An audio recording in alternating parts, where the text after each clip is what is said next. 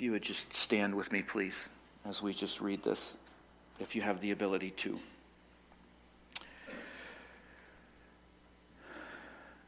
This section in Habakkuk is, is titled Habakkuk's Second Complaint. Obviously, he has not learned from the first, but he has. So here we go. Are you not from everlasting, O Lord, my God, my Holy One? We shall not die. O Lord, you have ordained them as a judgment, and you, O rock, have established them for reproof. You who are purer eyes than to see evil and cannot look at wrong. Why do you idly look at traitors and remain silent when the wicked swallows up the man more righteous than he? you make mankind like the fish of the sea, like crawling things that have no ruler. He brings all of them up with a hook. He drags them out with his net. He gathers them in his dragnet, so he rejoices and is glad. Therefore, he sacrifices to his net, and he makes offerings to his dragnet. For by them he lives in luxury, and his food is rich. Is he then to keep on emptying his net and mercilessly killing nations forever? I will take my stand at my watchpost and station myself on the tower and look out to see what he will say to me and what I will answer concerning my complaint. This is God's word. You may be seated. Just a, a brief prayer. Father, teach us what we need to know this morning. Show us who you are Show us our Savior Jesus. And show us ourselves in the midst of this. For Christ's sake, I pray. Amen. I entitled this message this week, The Faith Challenge. The Faith Challenge. And I want us looking at these particular verses here in Habakkuk. And I want us primarily focusing on a very important thing in the moments of crisis or challenge, it's really hard at times to understand what God is doing and why He's doing what He's doing. Having our faith challenged and even questioning and wavering in our faith is not wrong. It's not something that we should be ashamed of. What we do in those moments and to whom we go for answers is, as we will see as we unpack this, the prophet here, Habakkuk, who we go to for answers is critical. You know, the more I studied this, and just before I continue, no, I didn't write this this morning. This has been in the works for months. God knows what He's doing. The more I studied and, and really slowly looked at this particular passage here of text, I discovered that in Habakkuk's second complaint, what I find is a prophet wavering. He's teetering on the edge, not really understanding God's response in the midst of his struggles, especially in light of this what he knows of God and of God's ways that simply are not lining up in his mind with what he sees happening all around him. He's teetering on the edge. It's a difficult thing, this faith challenge. Don't think for a minute that it isn't. It's a difficult thing. This journey of life, which brings so many challenges each and every day, so many trials and so many transitions, changes, those words that we hate to hear, so many struggles and so many things that come our way that we just simply don't understand and we can't make sense of. Add to all of that the evil discord which seems to grow by the day in our world. Everywhere you look in the newspaper, on the news, and on the social media feeds, Hong Kong is on the edge of either a revolution or an absolute overthrow of a freely elected government. Even again this morning, peaceful protests are rolling. England is on the verge of political chaos. They can't figure out how it is they're going to leave the EU without destroying all of Europe and breaking things apart. The US and Iran having their little contests on their little Twitter feeds, and now we have people that are involved with boats and ships and oil and all of that stuff impacting Saudi Arabia. And then we have North Korea in the background testing missiles every other day, just trying to see how far we can go. I could go on and on and on and on and on. And all of these things oftentimes causes the Christian believer to ask in the midst of everything, Why, Lord? Have you just turned the sound down and gone about your direction?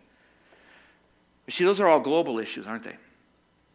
Those are all general challenges that we can read and that we can look at and we can be frustrated with and we can just kind of pass off or not read the paper and ignore. And as communities, we try to face them. We try to make sense of them. We try to figure out how it is we're supposed to live. And I hope that we actually wrestle through to good answers from the scriptures in prayer on how it is we can help people understand why the world is the way it is and why we believe what we do. But it's the personal, it's those deeply private moments in our lives where our faith challenges really exist. What about those challenges there in the quietness of our prayer closets? It's unsettling that we see the world as shaky as it is and, and we seek the Lord. But what about your immediate sphere of influence? What happens when that becomes very shaky? When you discover in an instant you are not the master of your own destiny and you don't have an answer? What about those moments? So, you know, in talking this week with the team that I gathered together with on Tuesday mornings, I simply asked, I was preparing for the message, and I asked for some input as we were wrestling around Habakkuk's faith dilemma here in chapter 1 going into chapter 2. And I was told by somebody in very real time, very, very honest and very open, that they were struggling at times in the midst of everything that was going on with transitions and with changes and with the things that they were dealing with, asking what I call the good why questions the good why questions. Those are the ones that are directed at God rather than simply standing on the hill and shouting out into the darkness, angry because nothing's working, questioning their faith in the midst of it, and finding themselves sad, lonely, confused, and yet looking to Him who is the author and the perfecter of our faith. They know where to go in the midst of their struggle. You see, because answers come, and that is critical for every one of us to understand. While we may start without an answer, answers come. God bless you.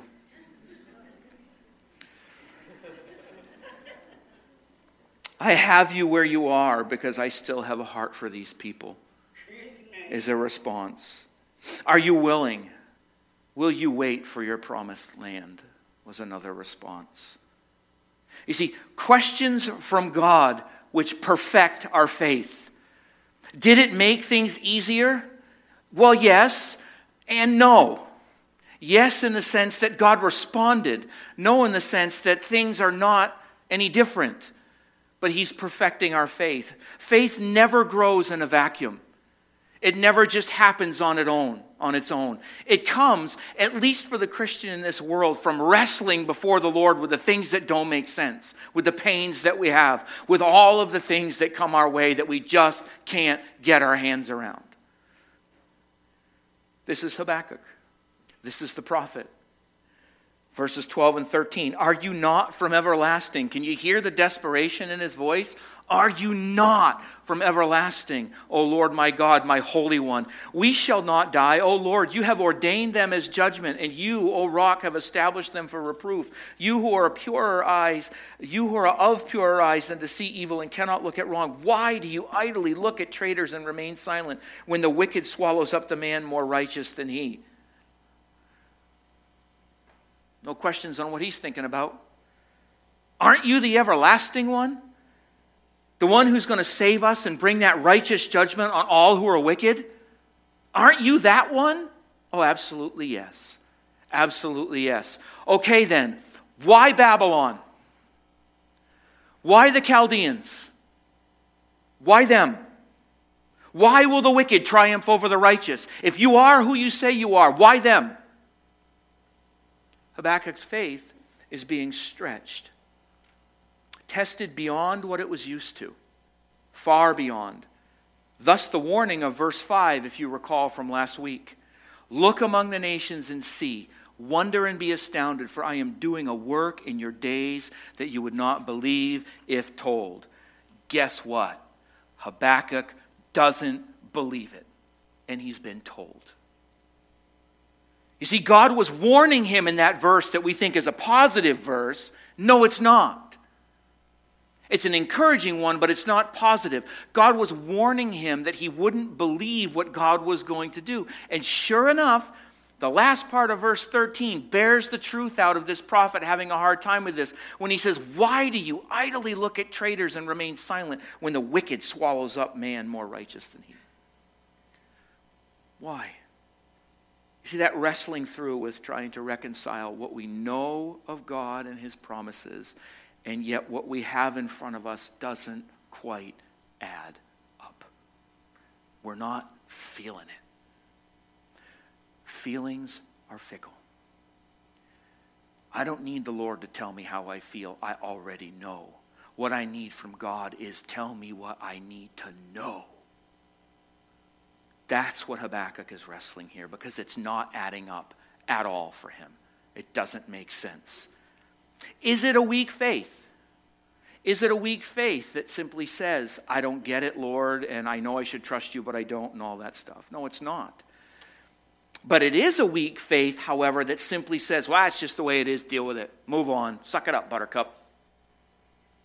That's a weak faith, both from the Christian perspective and from the worldly perspective. Now, why do I say that? Because that response is an emotionally driven response, devoid of any thinking on our part and rooted in absolutely nothing but unsureness on the part of the person who's saying it.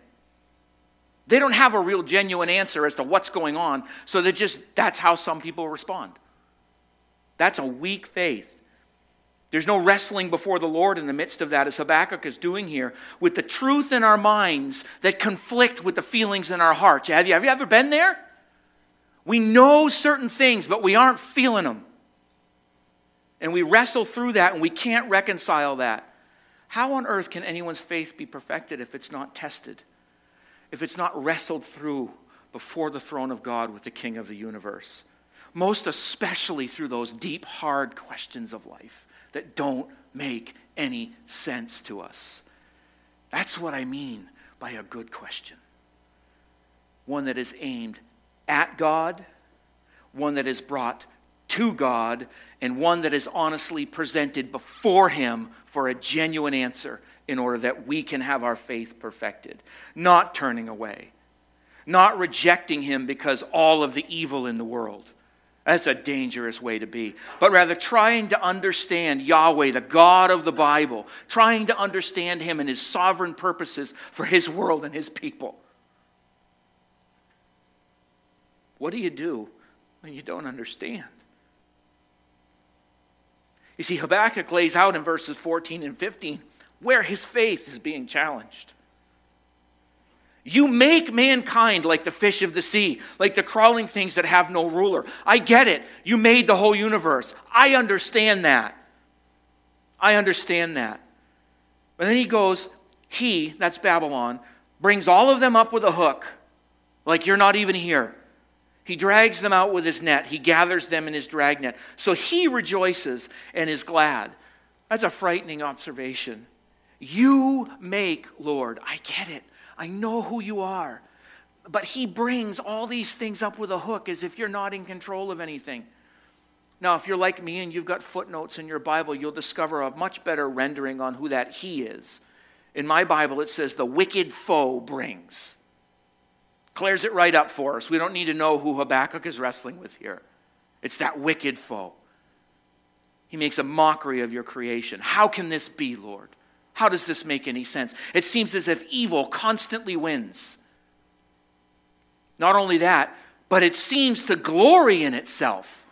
Dancing in the street with the, you can't do nothing. Therefore, he sacrifices to his net and makes offerings to his dragnet, for by them he lives in luxury and his food is rich they are worshiping the created rather than the creator, as the Apostle Paul would tell us in Romans chapter 1.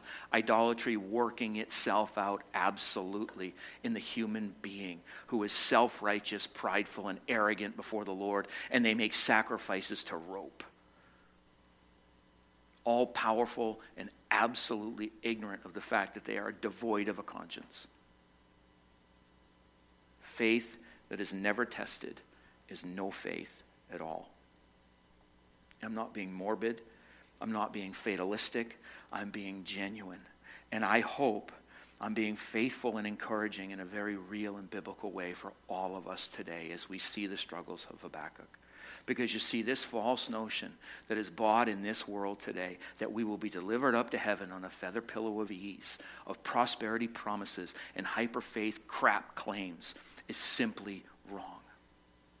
It's absolutely wrong. This notion that because things are rough or because I'm struggling a little bit, as Habakkuk is clearly struggling, and some of us here today are as well, it's not because you don't have enough faith or somehow you need to dig in and there's some hidden, unconfessed sin that you need to roll out.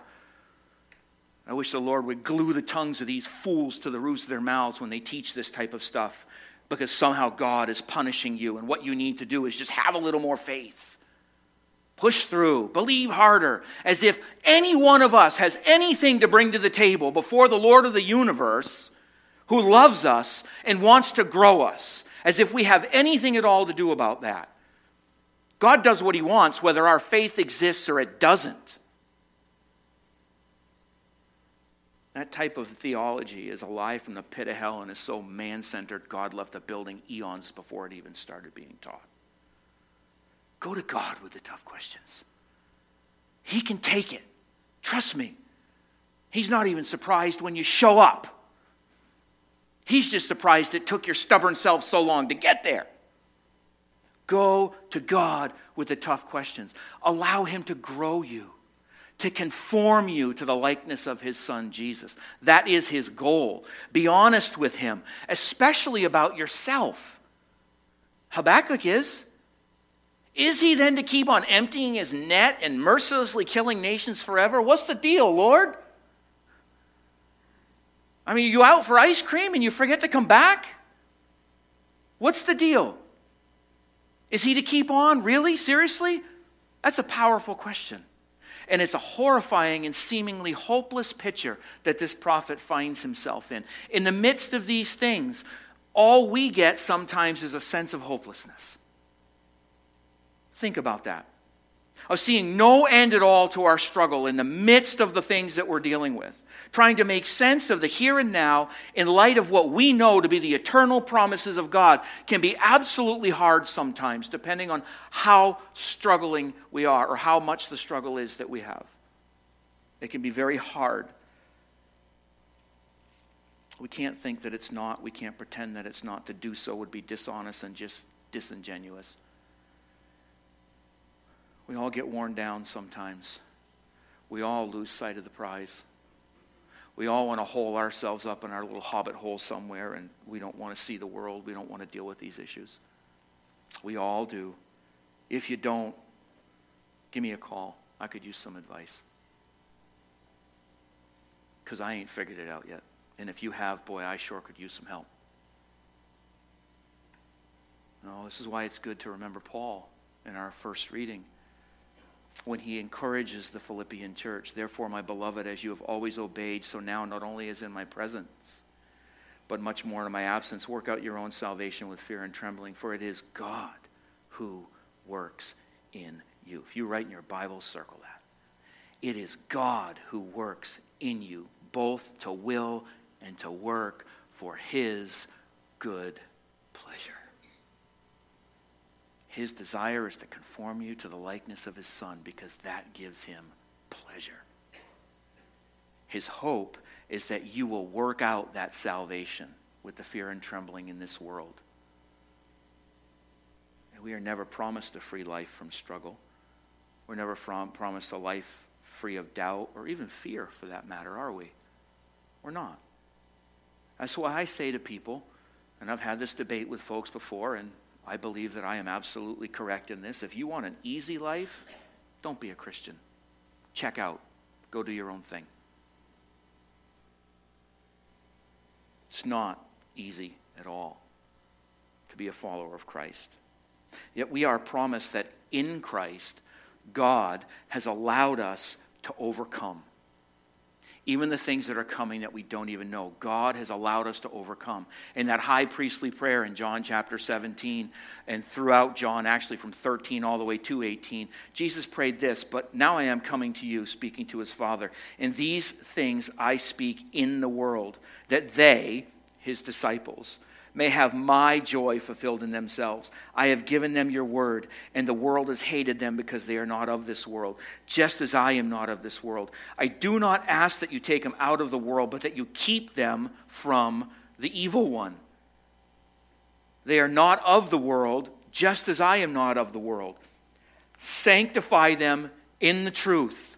Your word is truth. As you have sent me into the world, so I have sent them into the world. See, Jesus prayed that we not be taken out of this world, but that we be protected while in it. Why? To be sanctified and to be sent.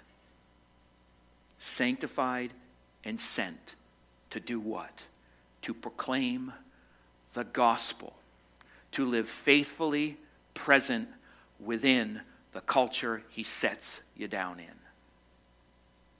Even when, most especially when, things make little or no sense.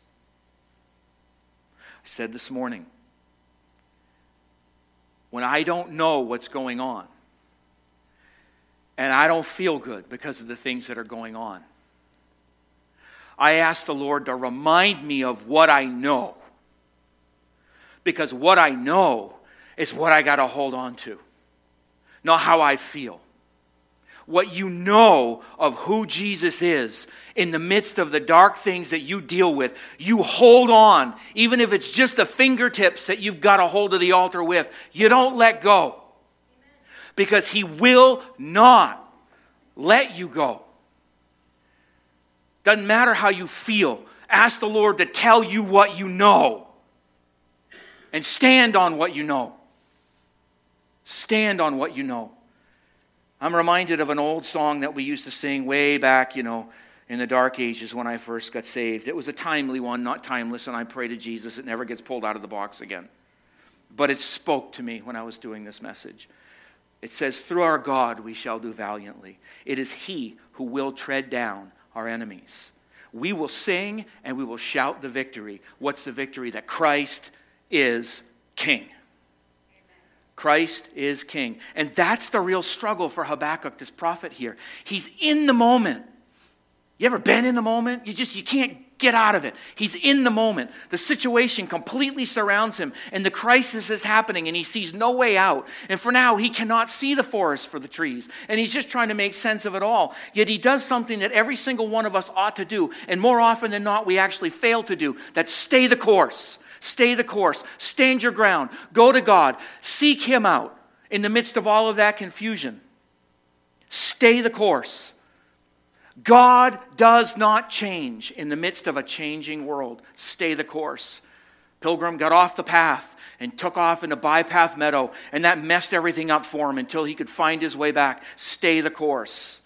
See, what I always thought was a, a more of an agitated, cocky response, almost infantile response by the prophet, and I suppose that probably speaks more to me and my thoughts than it does the prophet himself. Habakkuk here uses a military metaphor. Now, some of you probably picked up on that before I did, and God bless you. But he says this I will take my stand at my watchpost and station myself on the tower. I think this is profound. I think it's encouraging. Why? Because his faith is shaking. His faith is wavering and teetering on the edge. But even though it's wavering and even though it's shaky, he knows who to turn to. He knows who to go to. As an aside, and I know I say this often, but it's good to say it now because it's a great lesson for us to see and learn. He turns to God. He doesn't deny his existence. He doesn't accuse him of being some malevolent sky pilot dictator and what's really wrong with this world is him and how, you know, blah, blah, blah, blah, blah. No. Because he believes in Yahweh, God of the Bible, because he believes in all of his promises and because he believes that the law of God is true and right and just, he turns to him to lodge his complaint. And that's absolutely essential for us to see. Because he knows who God is and that God is perfect Habakkuk's faith is shaken, and because this doesn't make sense or live up to what he knows about God, he's teetering. But he goes to the one who he ought to go to. He doesn't run, he doesn't take off. No. In fact, he does exactly the opposite. He doubles down and he says, I will take my stand on the watchtower, and I will station myself like a soldier. Like a soldier under the king's command, he will fulfill his duty. He doesn't understand it. He doesn't have all the answers. At this particular moment in time, in this message, he's absolutely unsure of himself, even. He's absolutely unsure of himself. How do I know that? Well, the second part of verse 1 says this I will look out to see what he will say to me and what I will answer concerning my complaint. It's almost a contrite act of contrition here. I don't get it, but uh, let's look out to see what he will say to me, and I will answer, what I will answer concerning my complaint. It's a really wonderful insight into the humanity of this prophet. I love how the scriptures never shy away from anything, do they? Weakness, brokenness, frailty, doubts, uncertainty. Habakkuk is not even certain how he's going to respond when God talks to him again. But he knows what to do. He stands, he holds the position, he does his job. Why is that important for us to understand in the midst of this? Well, David Baker, in his commentary on Habakkuk, says this This watchful vigilance is one of the roles of the prophet, whom, like a sentry, is to guard against the departure of God's people or their leaders from the parameters of the covenant of God. His job was to speak to the people, speak for the people, and make sure that they were protected and doing the right thing, even in doubt and fear. It's an awful lot like a pastor's job today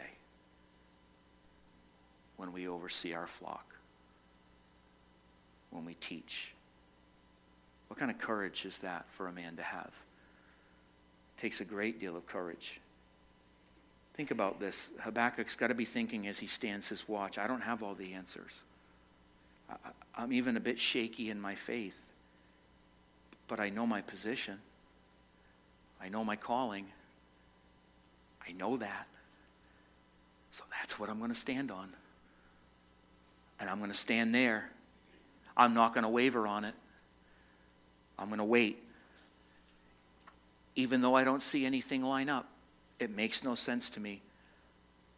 I will stand my post. Because I know he has an answer. I could have the worship team come up as we prepare to close. Because this is really our challenge here when we take a look at something like this in our world the way it is, can we do the same in our obedience to Him? When we find ourselves in the position of a Habakkuk, can we do the same in our obedience to Him? In our prayer time, do we even carve out time for that? Our reading during the week? How about our studying time? How about the giant taboo of the tithe? Do we trust the Lord in that?